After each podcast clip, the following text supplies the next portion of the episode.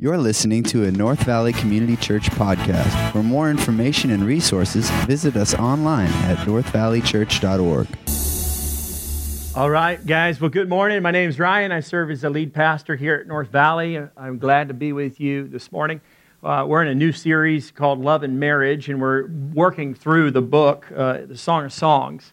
Uh, probably one of the most erotic books in the, new, in the Bible. Um, specifically speaking about uh, love and marriage. Um, just uh, yesterday, I was down in Dallas and uh, at a memorial service for my grandfather, and he exemplified just a great vision for what it looks like to be a really godly, good man uh, in marriage.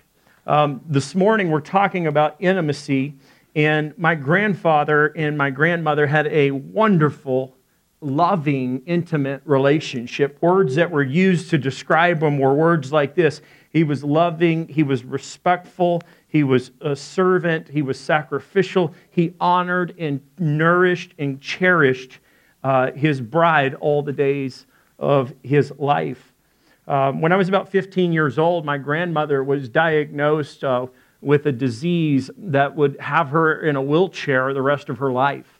And for 10 years, my grandfather cared and nourished for her, reorganized his schedule, never complained, and uh, tenderly cared for her uh, until her last day.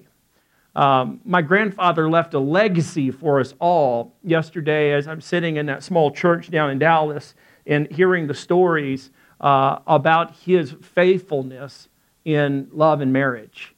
And uh, this morning, I want to just remind us that I think that we live in a culture that's a bit confused about what love and marriage really looks like. Um, even on the plane ride uh, down to Dallas, I sat next to a, a, gal who had uh, wanted to talk and ask a lot of questions. I was kind of hoping for an easy, quiet plane ride. In fact, I set my little laptop right in the middle had another person sitting next to the window. They acted like they were sleeping, so they wouldn't talk. And I thought, perfect, I'll sit here. And then, sure enough, this gal starts walking down the aisle at Southwest, open seating, sit where you want. And she says, Is that taken? And I'm like, uh, and she says, Great, I'll take it. And I said, Oh, okay, here we go. Uh, two hours into conversation, uh, she asked me the question to start off with. She said, What do you do for a living? I said, I'm a pastor. She said, Oh, great. I can't wait. I've got a lot of questions for you. So I was like, man, Lord, I never get a break, Lord.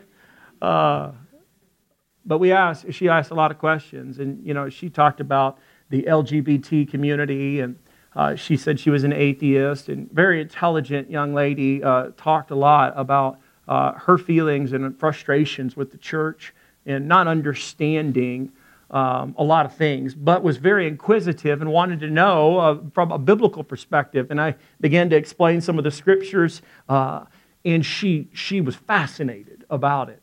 Um, and she said, I, ne- I, never knew that. Um, this morning, my guess is as we dive into God's Word together, you're going to have this experience where you say, I, I never knew that.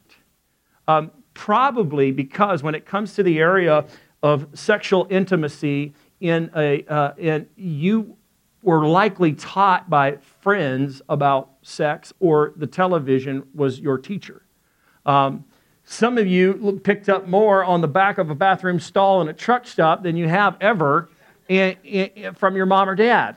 And so you're left kind of like with a grenade and you just kind of fiddle with it and you know that this thing could be good, it could be bad, it's dangerous, is it how does it work, all that stuff and you've kind of been left to figure it out in many regards. A lot of churches actually won't teach on this kind of topic. They'll do a general topic on relationships and uh, what we felt like it was really important to give clarity in the midst of confusion.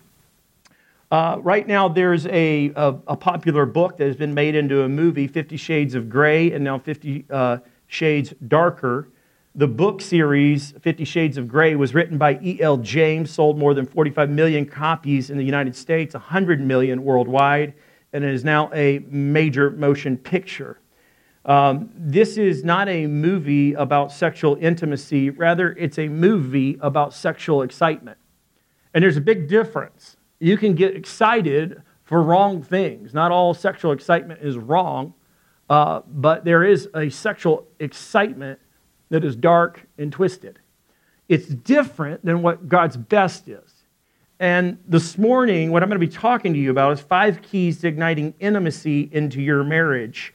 Um, again, there's a general confusion about this idea of sexual intimacy. In the movie Fifty Shades uh, Darker, the storyline is a story of a self centered man trying to convince a reluctant woman to have sex the way he wants it done. He has things like a, a red room of pain where there's handcuffs and belts and ropes and whips and blindfolds and straps and miscellaneous items. There is a subculture in uh, American culture and even within the church, it's called the BDSM movement. It stands for bondage, dominance, uh, sadism, and masochism. Uh, sadism is where you're inflicting pain and you enjoy that. You get pleasure from inflicting pain from an- another person uh, specifically in the area of sexual dominance.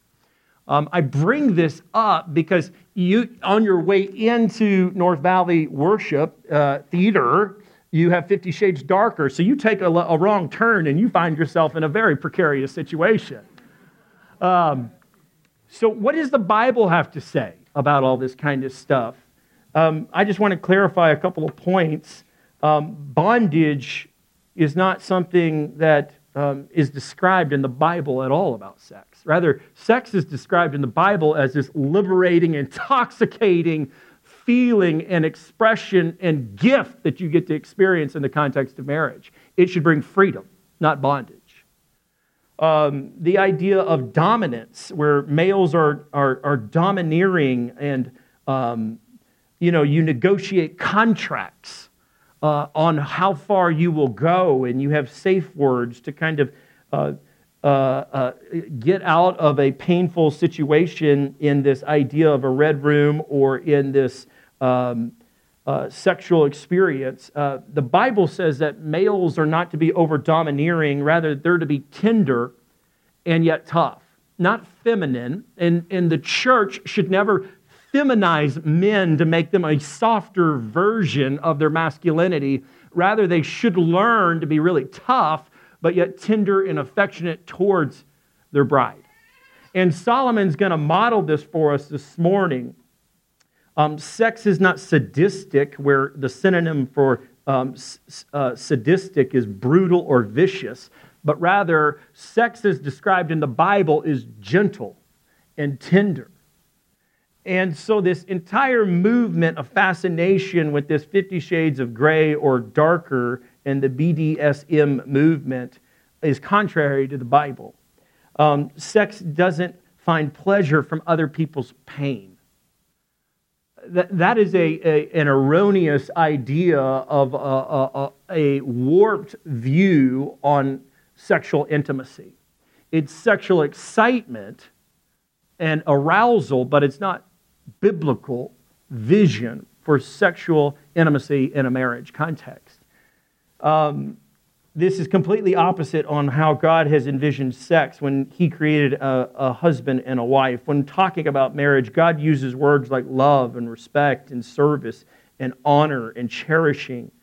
Uh, so, what is intimacy looking like according to the Bible? We're going to learn that and look at a case study in the life of Solomon, the wisest and the wealthiest, we're going to see that he has already uh, married his bride, and now this morning he's in the bridal chamber, where in the palace, where he is going to make love to his spouse.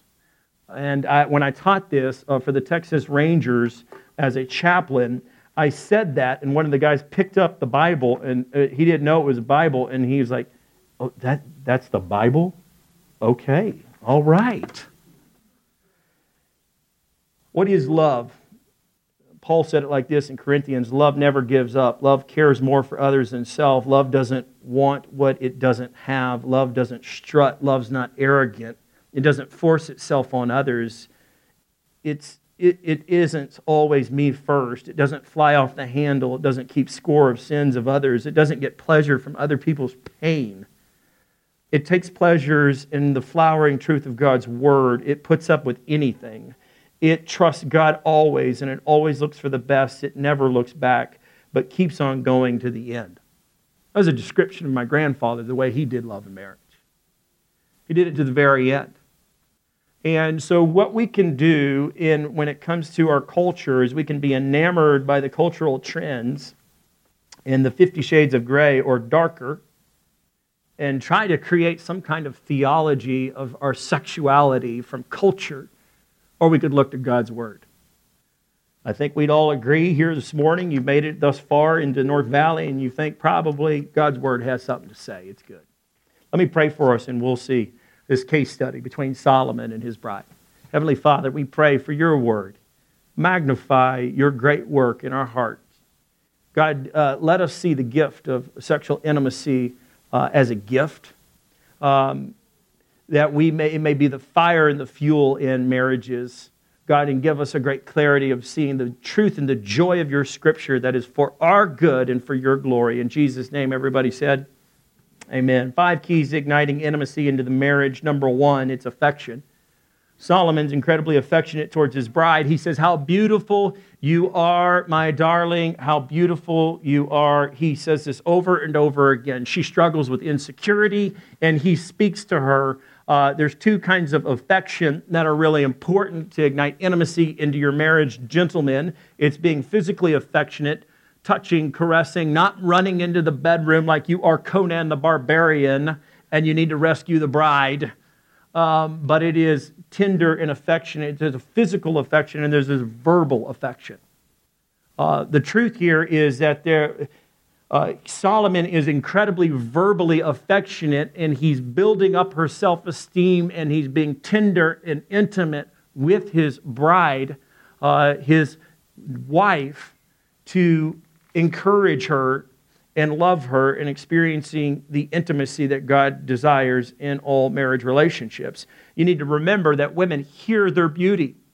They can stand in front of a mirror and they look at themselves and they don't see their beauty but we've talked about this before. Pastor Mark, uh, Mark, Mark, Moore came over and he shared and he said, Remember, uh, women will hear their beauty. Um, gentlemen, those of you that are married, it is your responsibility not to let um, somebody else be praising the beauty of your spouse, but that's your responsibility and it's your privilege. And Solomon understands the science behind how God fashioned and formed a woman, that she is heated up towards arousal and excitement for intimacy, physical intimacy, through tenderness, through touch, physical affection, a hug, a kiss, a holding of the hand, eh, before you move uh, much further and a verbal affection where you're verbally affirming and encouraging and showing your affection and appreciation. He uses this word beautiful over and over again to reaffirm her. Remember, women hear their beauty. Uh, one author, Christian author, said it like this Women are like crock pots, and men are like microwaves. Uh, women take time to heat up and, uh, uh into arousal and excitement. Uh, it, hours potentially. Um, and men are like microwaves, it's a matter of seconds, an instant kind of experience. God's wired and fashioned and made men uh, different. And Solomon understands this by, uh, we see this even outlined in Scripture where he doesn't run in and make uh, uh, demands, though he is king and he has all power and authority in Israel as a king who's reigning uh, as the wisest and the wealthiest in the, in the world at that time. Uh, he doesn't make those demands, yet. rather, he starts. We see this scene of the, in the honeymoon where he starts with affection. Uh, gentlemen, it's your responsibility to give a great affection towards your spouse. They long for it, and they will hear their beauty based on how you speak to them oftentimes the reality is, is we say things we regret. And we can go to the Lord and say, Lord, forgive me. I, I take back my words. I mean, wake up. It's real life. You say things you don't mean all the time. And there needs to be this level, though, of deep acceptance that you guys love each other and you're going to stick with it with each other. Second thing we're going to see in intimacy is that there needs to be a, to ignite intimacy, there needs to be acceptance in the relationship. Solomon says, your, your eyes, and he starts with her eyes. The eyes were a window into the soul. in that uh, time period, the mindset has been, and it's carried on from generation to generation. Your eyes behind your veil are doves. Um, doves would be a sign and a symbol of peace. He finds great peace just by looking into her eyes. She's wearing a veil. She has gone into the bridal chamber and she has her wedding dress on. Solomon is going to take this dress off and he is going to start, though, with praising and giving affection verbally and physically, touching, caressing, caring, uh, being tender uh, with his bride. And he begins to paint a picture of that there's this deep acceptance. She can unveil herself to him. Uh, she has already expressed her insecurities and he's put those at ease. And she's growing in her confidence and her self esteem. And he says to her in verse 7 My darling, there is no flaw in you. He sees her with great love and appreciation. Her whole body is there in front of him. And he says, There's no flaw in you at all. Uh, gentlemen, you can put your wives at ease by praising her, giving her affection uh, and accepting her for the way God made her. Your standard of beauty, gentlemen, is your wife. That's the standard of beauty. And you speak that into her life. Uh, you speak that over her life. You speak that into her life season after season because culture will hold up and create a standard of beauty and it changes. I mean, you go back several uh, centuries in the past and the standard of beauty looked very different than what culture holds up today. Um, so, acceptance is a key deal. We need to accept each other like God accepts you. If you're a believer in Jesus Christ, you have a radical acceptance. He loves you and with all your flaws. It's through Christ he sees the righteousness, and, and he says, You're accepted based on the work of Jesus Christ, and I'm radically in love with you. You could say this over your own personal life. You are, through Christ, you are God's child. In Christ, you can say, I am a friend of Jesus Christ. I have been justified.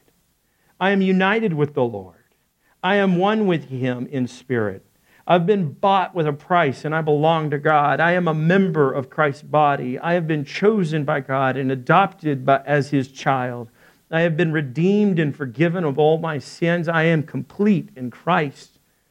I have direct access to the throne of grace through Jesus Christ there needs to be this radical acceptance that you have in your marriage, and it's a reflection of the acceptance that you find in your relationship with God.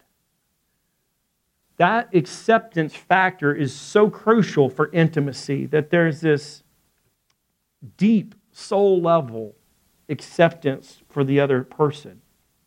Number three, the key for intimacy is adoration. Um, by adoration, I mean it's a deep love and respect for the one you love. It's a deep love. It's an adoration. It verges on worship, but it's not worship. Adoration is not worship. It's much more, though, than admiration.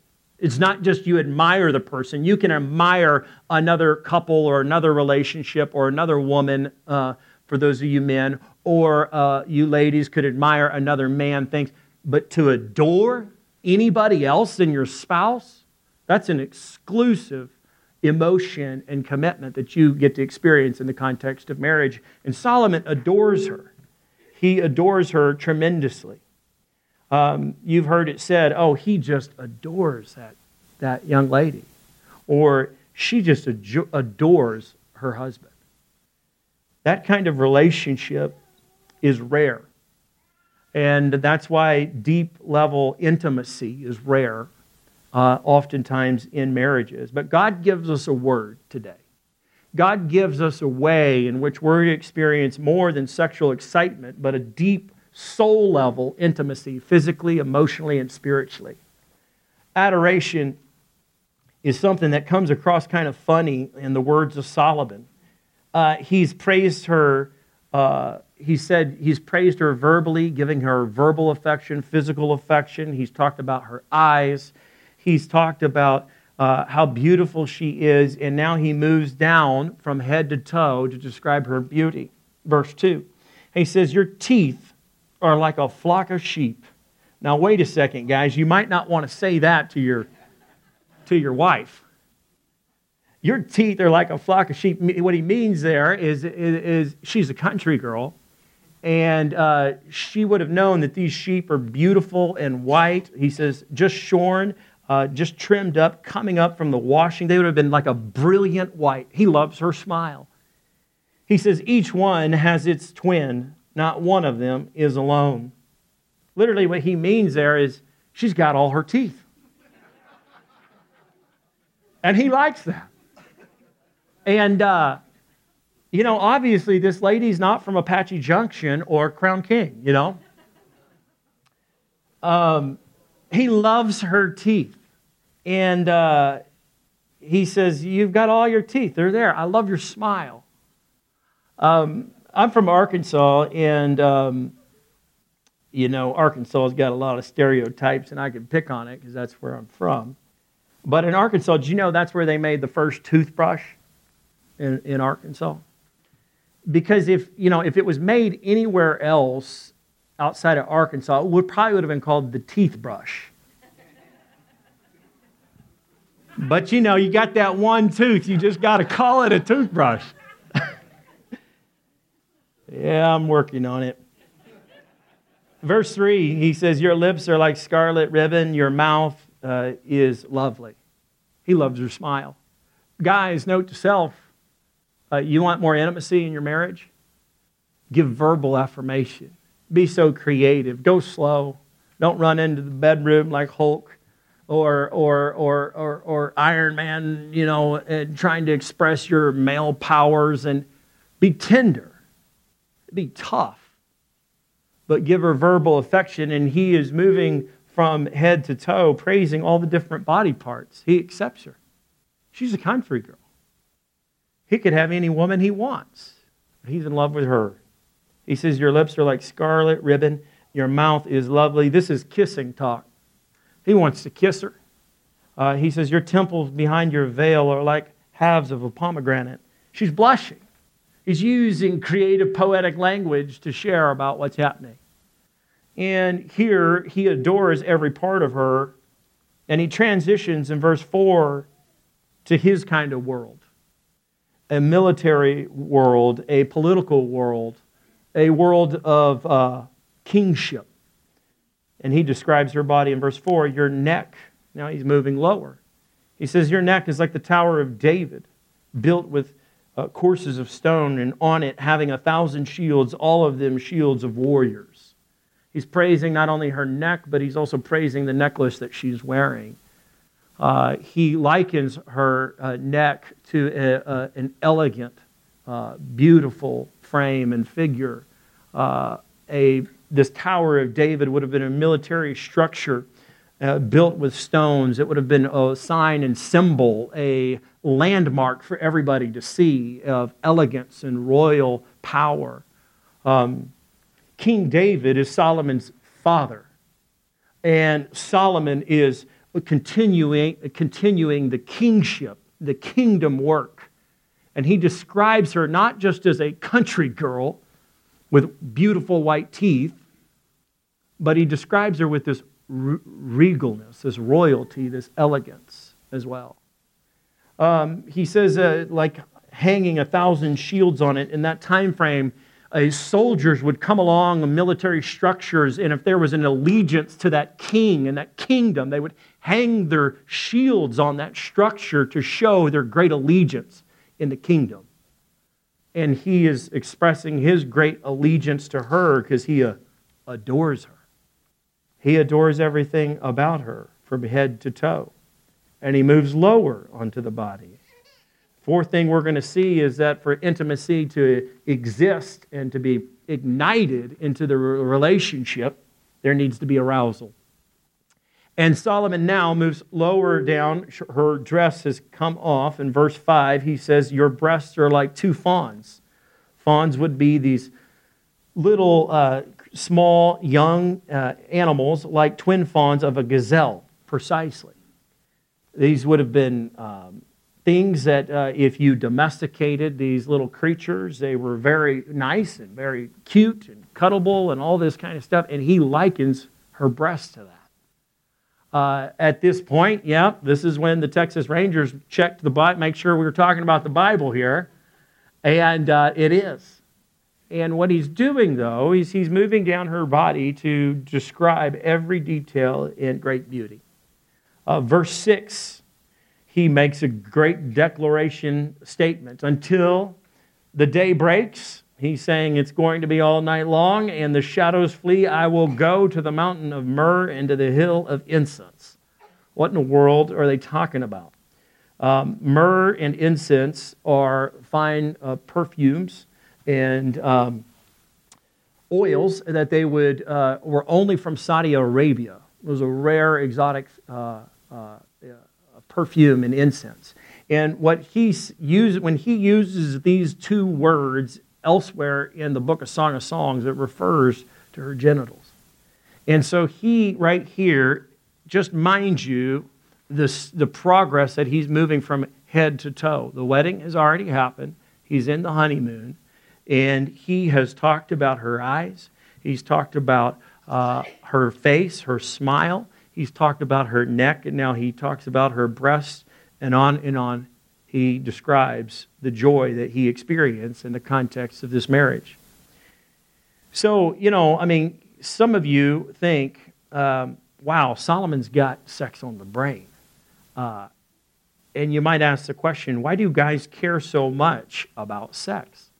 Um, truth be known is some uh, ladies care a tremendous amount about sex. And actually, I'm going to answer that question next week. But in general, there is a, uh, an infatuation, if you will, uh, for guys with sex. Um, anyone who says a way to a man's heart is through his stomach must have flunked anatomy. Um, Solomon is an honest case study of this. He's not looking for dinner, he's looking for intimacy with his bride. Uh, women often can place sex on the back burner, not realizing how powerful it is and how important it is for the marriage. 70 to 80% of men say that sex is the most important aspect of their marriage. That's a lot of men. Um, 83% of husbands would say that they don't think their wives understand their sex drive. So, if sex is a gift from God that He's given for marriage, then how should we view it? How should we think about it? Should it be that important? I think it is. Uh, why do guys care so much about sex? First of all, you need to understand, ladies, their physical drive. They have a strong physical drive. Literally, it is uh, testosterone that builds up into the man. God has made uh, man and woman distinctly different. Uh, as one author said, women are like crock pots, men are like microwaves. They're different. And God has uh, made each one different. And so uh, men typically have a physical, uh, physical drive that is not just an emotional experience, it's a physical physiological uh, uh, something that's happening inside of them. It can be a buildup of testosterone. And it's kind of like, uh, I think for you ladies, you could understand that those of you that have given birth to a child, when, you, when your breast began to produce milk, it, there, it intensifies, and you must uh, nurse that child to find physical relief. There is a literal, a physiological buildup, if you will, and in, in the man, um, there is this physical drive that can be built up uh, with testosterone, that without release, there is a buildup of uh, pain uh, into uh, the man. And so there is a physical reality that we cannot dismiss. And remember, God created man and woman in their physical bodies and what we tend to do in church from time to time is separate physical from spiritual and act like they're not really important together. But God's made it where, no, He says when He created a man and a woman, it was good. He creates physical people, and their sexuality is a part of the humanity. And so we've got to understand that there's this physical drive. There's also realize there's an emotional need. Um, men can feel emotionally connected through physical intimacy. And oftentimes, uh, ladies, it is through the physical intimacy first before the emotions catch back up. Um, That's why I think it's a manipulative tool. Uh, when I was a, uh, a teenager, it was very popular when I was un, uh, not a Christian person. Uh, the girl would want in the relationship emotional connection. And what guys would do is barter with the gal and say, Well, if you will sleep with me or you will do that, then we will be closer. And oftentimes, what happened because mom and dad weren't teaching young children and kids, you don't do that. So, guys will easily, uh, outside of marriage, use physical intimacy by promising emotional intimacy. Because, why? Because guys feel an emotional connection, they have a high uh, physical drive. And ladies, you can find uh, in marriage a deeper emotional connectivity through physical intimacy. Husbands also have a spiritual need. They literally have a spiritual need uh, for uh, being intimate in the marriage relationship. Paul puts it like this. He says, uh, addresses the church in Corinth, and he says, Do not deprive each other of sexual relationships.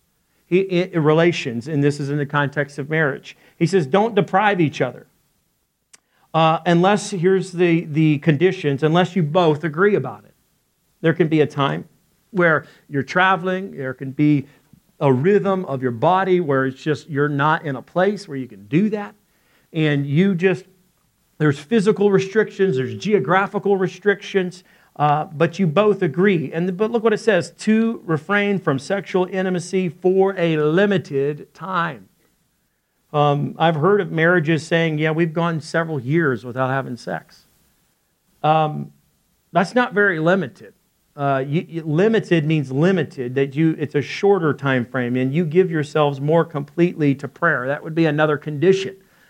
I said this in the first service is that, like, if my wife, uh, every time I wanted to be close to her, and she said to me, Hey, baby, tonight I'm just going to pray, I'd be like, Lord, no.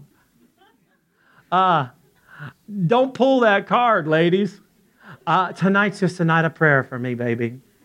Uh, God knows if you're lying. You know, if you don't, just tell them the truth. I'm not in the mood tonight. Can we do, do something another time? Or I really love you and I really care for you and I really want to serve you, but tonight's not a good night. And, uh, you know, you're going to see that, uh, again, the biblical framework for a relationship with a husband and a wife. The husband is sacrificial and a servant. He's not domineering. He's not a tyrant that makes his demands. Um, he says this in continuing on in, in, in 1 Corinthians, uh, Paul writes, he says, Afterward, you should come together again so that Satan won't be able to tempt you because of your lack of self control. It's a spiritual issue. Guys have a physical drive and a desire and literally, there's a physiological buildup of testosterone. And it, it is painful to go on and on without uh, being, uh, experiencing that intimacy. There's an emotional need, a connectivity, and there's this spiritual reality. Um, ladies, I want to tell you this uh, wives, you are not, listen to me, you are not ultimately responsible for your husband's sexual failure. If he fails to be um, faithful and he turns towards adulterous relationships or pornography or anything else, that's not ultimately your responsibility. But you are the greatest influence for your husband's victory. You are the person in charge, granted by God, to have the greatest influence in your husband's sexual uh, purity and intimacy within marriage, that victory. See, he can outsource a lot of things. He can outsource where, you know, his clothes being cleaned. He can outsource, uh, he can get takeout food uh, for dinner. He can outsource even child care and say, you know what, uh, my parental responsibility, I'm really busy at work, I'm going to have so and so take care of the kids. But the one thing he can't outsource is intimacy. If he outsources that and he's uh, stood in violation to God's word and God's ways, and he's in trouble. It's a spiritual responsibility that uh, ladies have. Some of you are literally at a place, though, where you say, Well, what if I have a higher sex drive than my husband?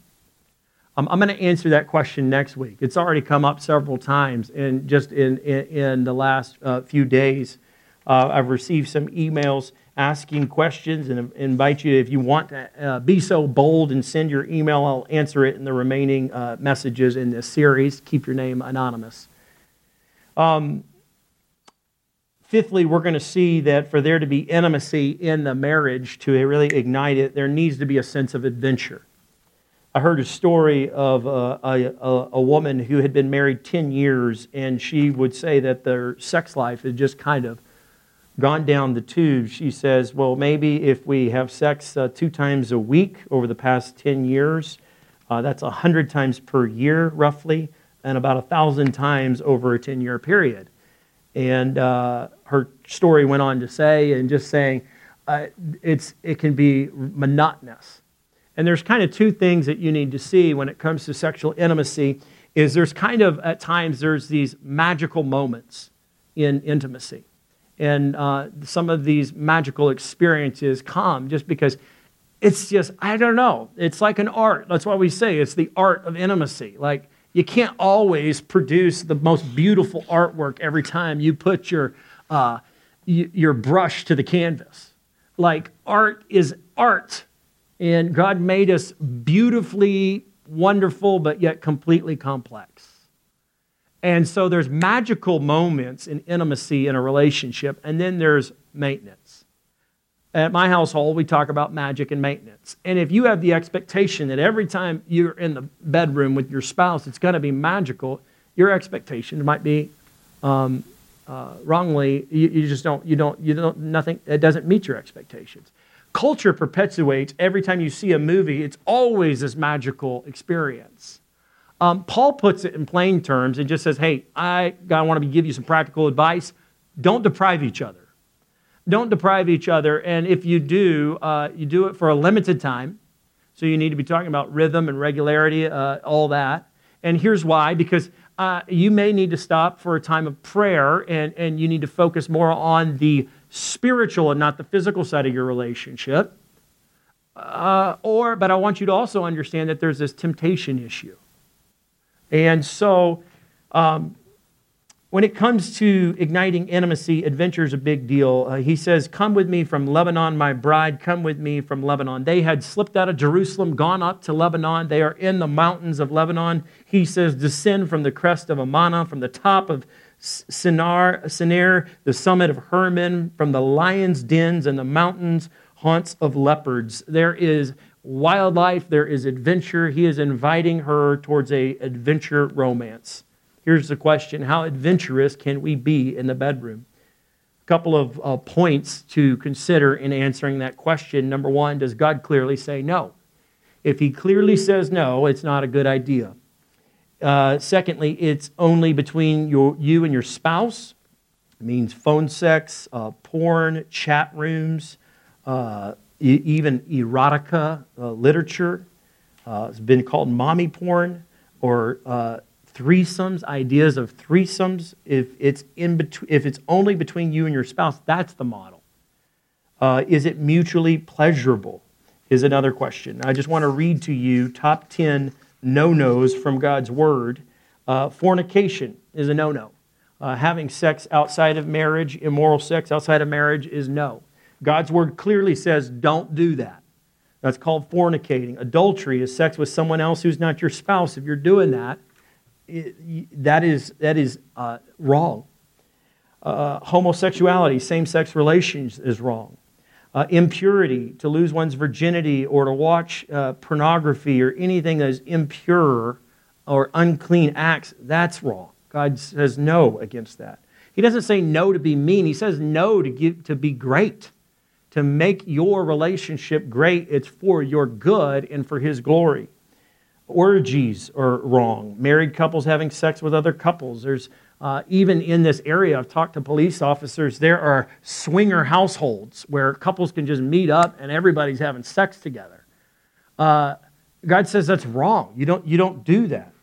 Um, prostitution, paying for sex is wrong. Lustful passion, sexual desires outside of the marriage, sodomy, Uh, homosexuality or sex with animals or prostitution, as mentioned and described in the Bible, is wrong. Obscenity and coarse joking. In modern media, we hear locker room talk. It's inappropriate. God, God says, no, don't, don't do that. How adventurous can you be? Look at God's word and say, here are the clear boundaries. Uh, incest is wrong. Sex with family members or relatives is wrong. So, how do we respond? Here's how we respond um, with a great tenderness. Um, men, you're charged to lead and love your spouses physically, emotionally, uh, spiritually. 1 Corinthians 7 3, the husbands should fulfill his wife's sexual needs, is what he says. He starts with a man. I, lo- I love that. He charges the man to fulfill his wife's sexual needs. Uh, potentially, uh, what Paul is dealing with, there are some women in the church that have higher sex drives than men, and Paul's not going to say that's wrong. The Bible doesn't say that at all. Uh, we've tended to make generalizations that all men have a higher sex drive. But he charges the man here and says the husband should fulfill his wife's sexual needs and the wife should fulfill her husband's. It's this mutual enjoyment, this mutual service, this mutual commitment to serve and love and cherish and care for one another and express their love in intimacy within the confines of marriage. He uses words like husbands and wives. That's marriage. But he says to do it, it's a command should fulfill his wife's sexual needs, and the wife should fulfill her husband's needs. You both have needs, and you both need to serve each other.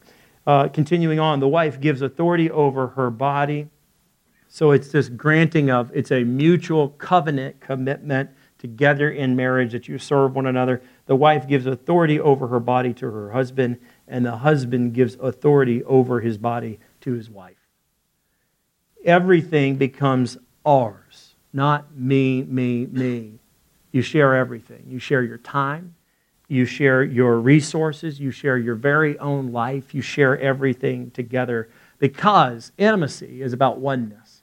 When God said in Genesis, it's not good for man uh, to be alone, he made a helper, and he says the two will uh, come together and be one flesh. The goal is in, in an intimacy is that you pursue oneness together physically, emotionally, and spiritually. Let me pray. Heavenly Father, we thank you for your word today.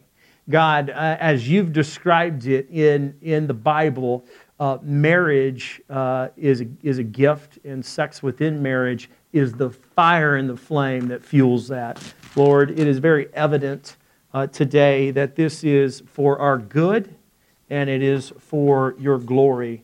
And so, God, we pray in the coming weeks where there might be hurt uh, and frustration or tension in a marriage relationship when it comes to this. Lord, would they see their great love and acceptance that they find through Christ? When they might begin to extend the same love that you extend to us, to each other and magnify your great love to the world around through marriages and through lives walking with you. In Jesus' name, amen. Thank you for listening. To become a supporter of North Valley Community Church, give online today at northvalleychurch.org.